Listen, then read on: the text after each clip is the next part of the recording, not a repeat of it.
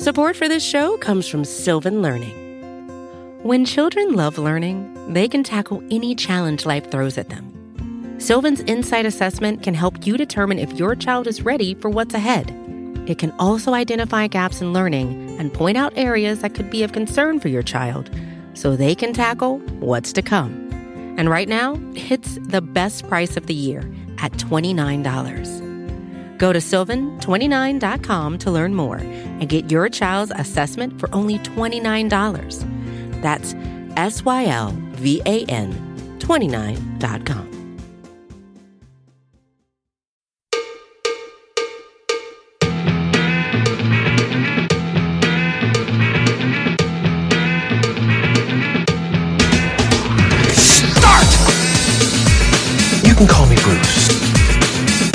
Nolan is standing by. Hey, Wacky Bruce! Coming to you from an undisclosed location, this is the Bruce Exclusive. And here's your host, Bruce Nolan.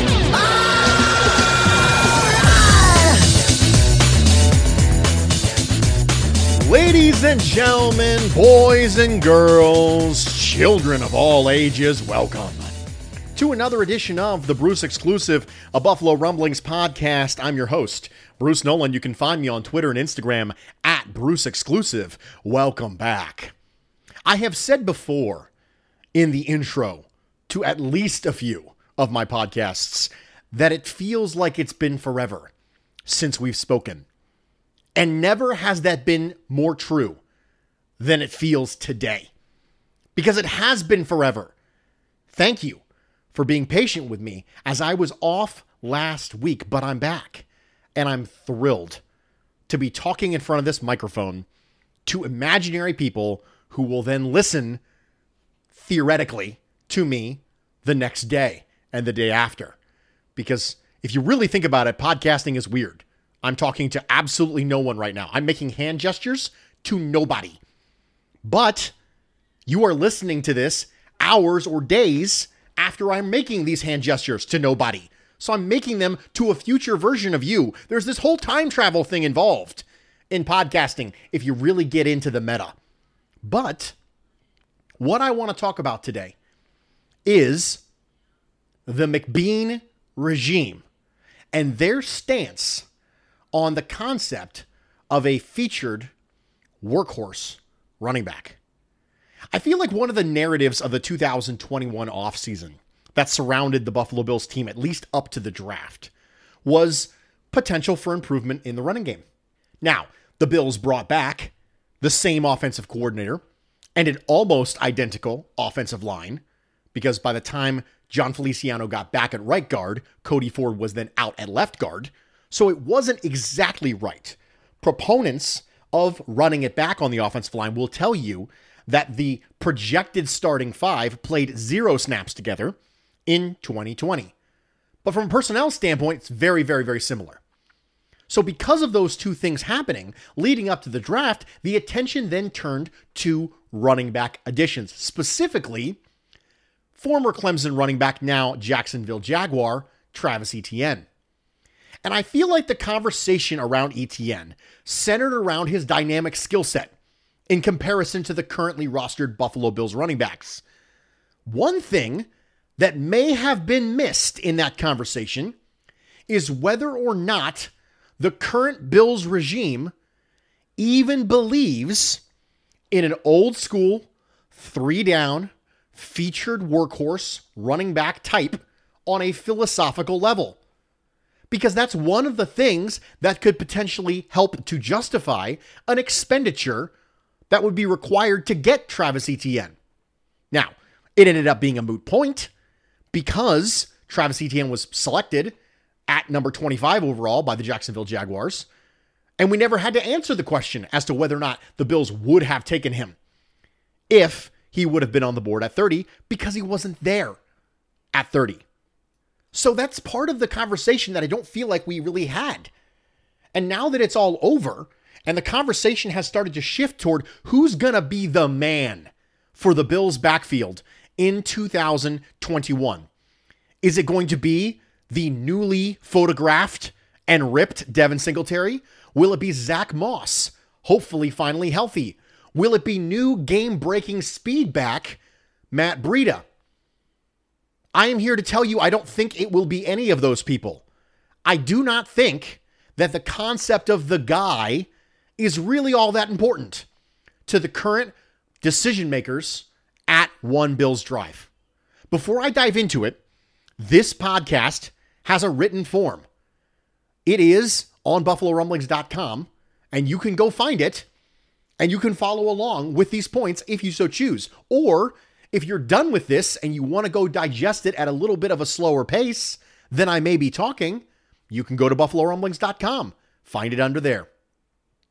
Now, we know Bills general manager Brandon Beane, isn't opposed to drafting a running back in the first round. He openly said so in his post draft press conference. But even if the Bills came home from the opening night in the NFL draft with a shiny new toy at the running back position, I'm not sure they would be an 18 to 23 touch per game player. Why am I using those numbers? Where do they come from? Well, I just said that this discussion is about a featured workhorse. Per lineups.com, Dalvin Cook led the NFL in touches per game in 2020 with 25.4, followed by Christian McCaffrey at 25.3, Derrick Henry at 24.8, Joe Mixon at 23.3, and James Robinson at 20.6. So that 18 to 23 touches per game, that'll get you in the range of featured workhorses. I'm simply not sure it's something that this regime believes in, barring a special set of circumstances.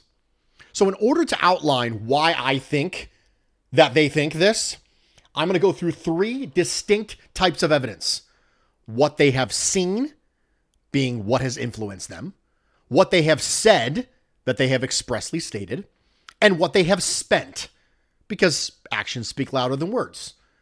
Putting these three buckets of evidence together, I will frame for you an argument. And I will argue that it's probably not something they believe in, and they seem pretty firm about it. First off, what they've seen. We know we talk a lot about Brandon Beane's influences, specifically as it relates to former Panthers general manager and current Giants general manager, Dave Gettleman. It comes up all the time. It comes up a lot when we talk about Brandon Beane not wanting to trade down the way that Dave Gettleman never trades down. Ironically enough, in this particular draft, both Dave Gettleman and Brandon Beane ended up trading down. So even when they finally break the mold, they do it together. So I understand where that influence comes from. But we do not talk about Panthers general manager Marty Hurney Because Brandon Beane became the director of football operations in Carolina in 2008 when Marty Hurney was the general manager. That was the beginning of him being a integral part of the football front office. And Marty Hurney, who was the first major football boss that Brandon Beane had, in 2006 drafted DeAngelo Williams 27th overall and promptly had him back up the incumbent running back Deshaun Foster, remember him?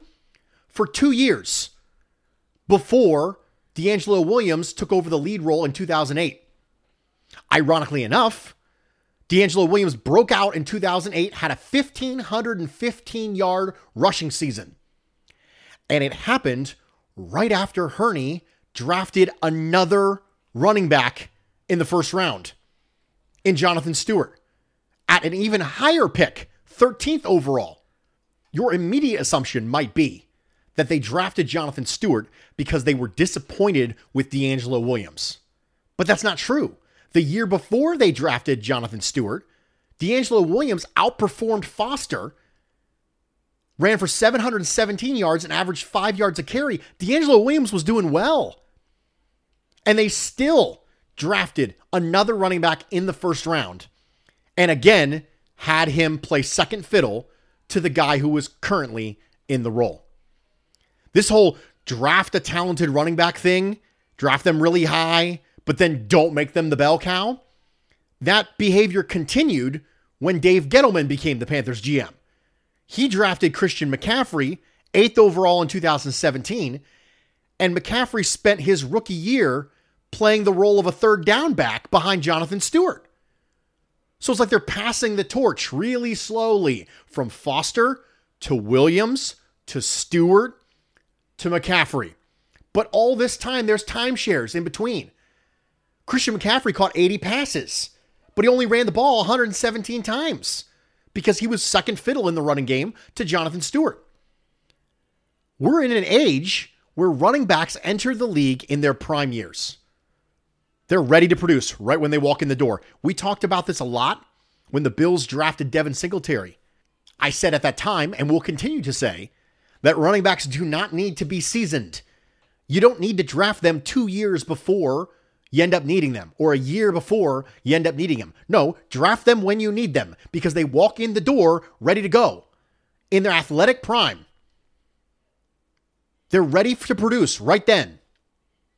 And you're just wasting a year or two of a valuable rookie contract if you decide to season them.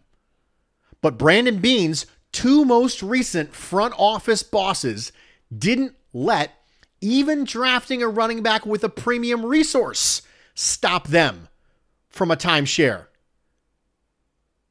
So the fact that they invested a premium resource still wasn't enough to shake them from the idea that you don't really have one guy, you have multiple guys.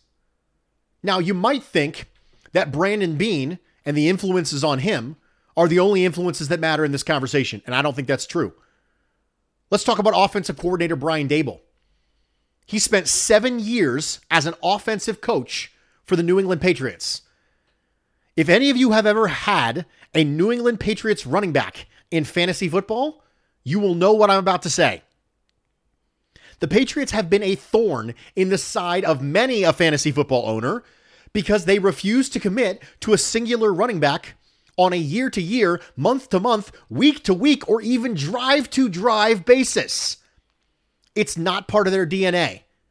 Brian Daboll was influenced by that. So these are the factors, the influences around the decision makers at One Bills Drive, the people who would decide whether or not this is a bell cow workhorse team.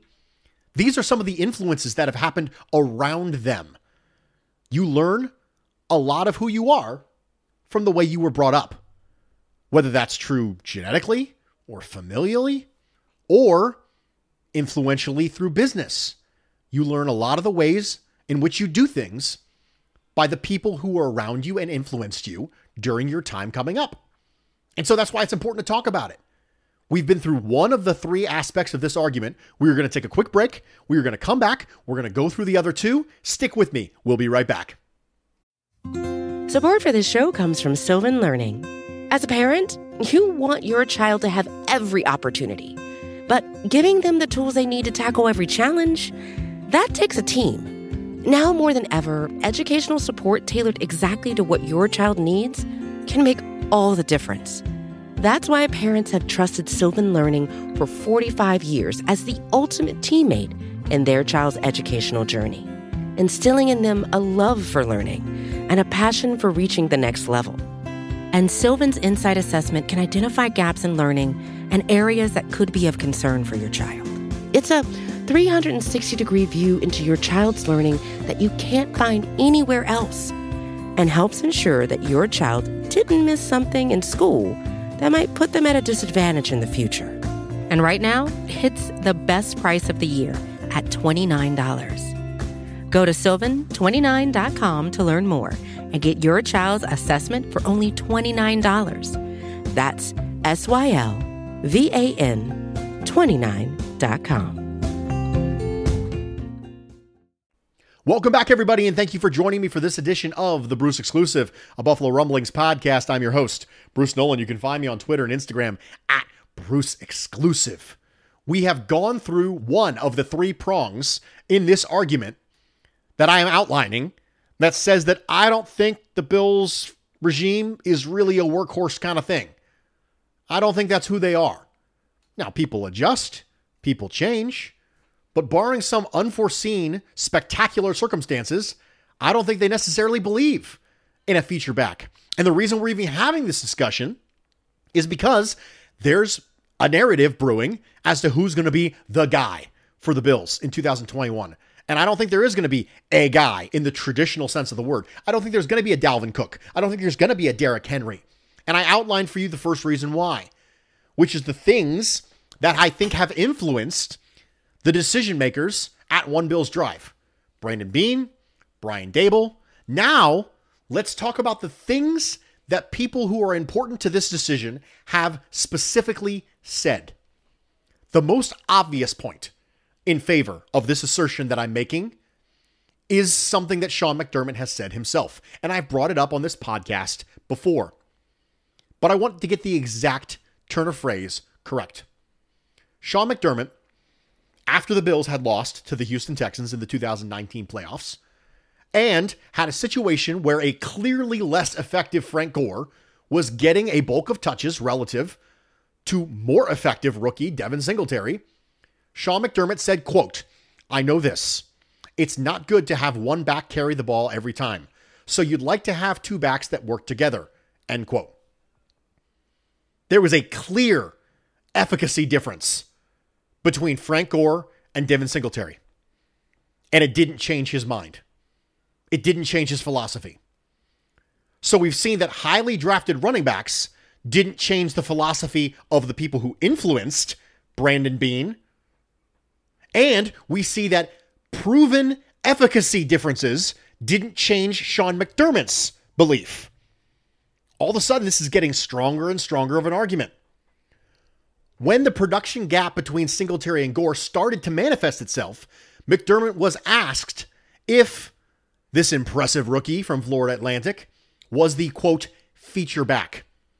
His response was this quote, now we're just getting into the weeds here a little bit. Feature back, number one back. How about just running back? End quote. When he was asked about Frank Gore, he said, quote, he's one of our running backs. End quote. They continued to press him. And he eventually just said, quote, we're just trying to win games. Whoever helps us win games, that's who our feature back is, I guess. End quote. They understandably are a little dodgy with that. But if you have a guy who's clearly more effective, there's really no point. If you have a guy or intend to have a guy who's going to get 24 to 20 touches a game, it doesn't really matter if you're dodgy. There's no competitive advantage to be gained by being dodgy about that question. So, let's go back to Brandon Beane. Because maybe you thought that this isn't convincing enough for you. Well, Bruce, I mean, Gore and Singletary, that's not really an obvious choice. One of them isn't crazy dynamic. If he was presented with that, surely this regime would favor a strong workhorse. Okay.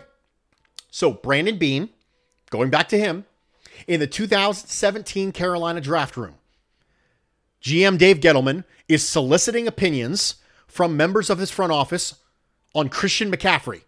And Brandon Beane said, quote, he's a great football player, has Luke Kuechly's DNA, just a great overall fit, end quote.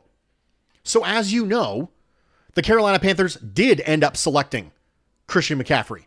And although their assistant GM called him a great football player, a great fit, and said he had the DNA of one of the best players in the history of the franchise, he still came in and played second fiddle to an incumbent aging back during his first season.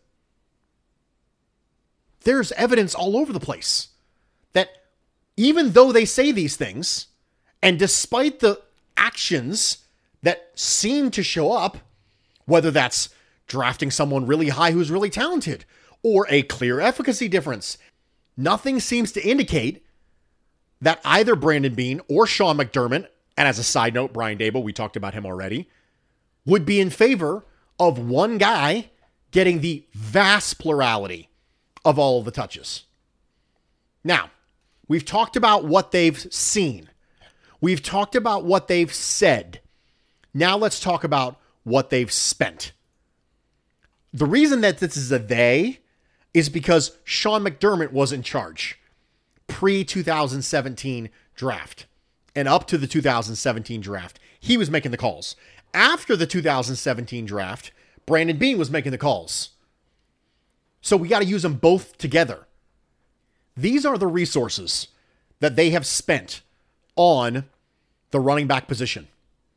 Mike Tolbert, unrestricted free agent signing, one year, $980,000 contract. Chris Ivory, unrestricted free agent signing, two years, $5.5 million contract. Frank Gore, unrestricted free agent signing, one year, $2 million contract. Devin Singletary, third round draft pick. Zach Moss, third round draft pick.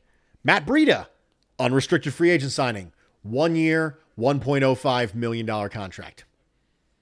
There haven't been meaningful resources spent on the running back position. It's been a pretty balanced situation.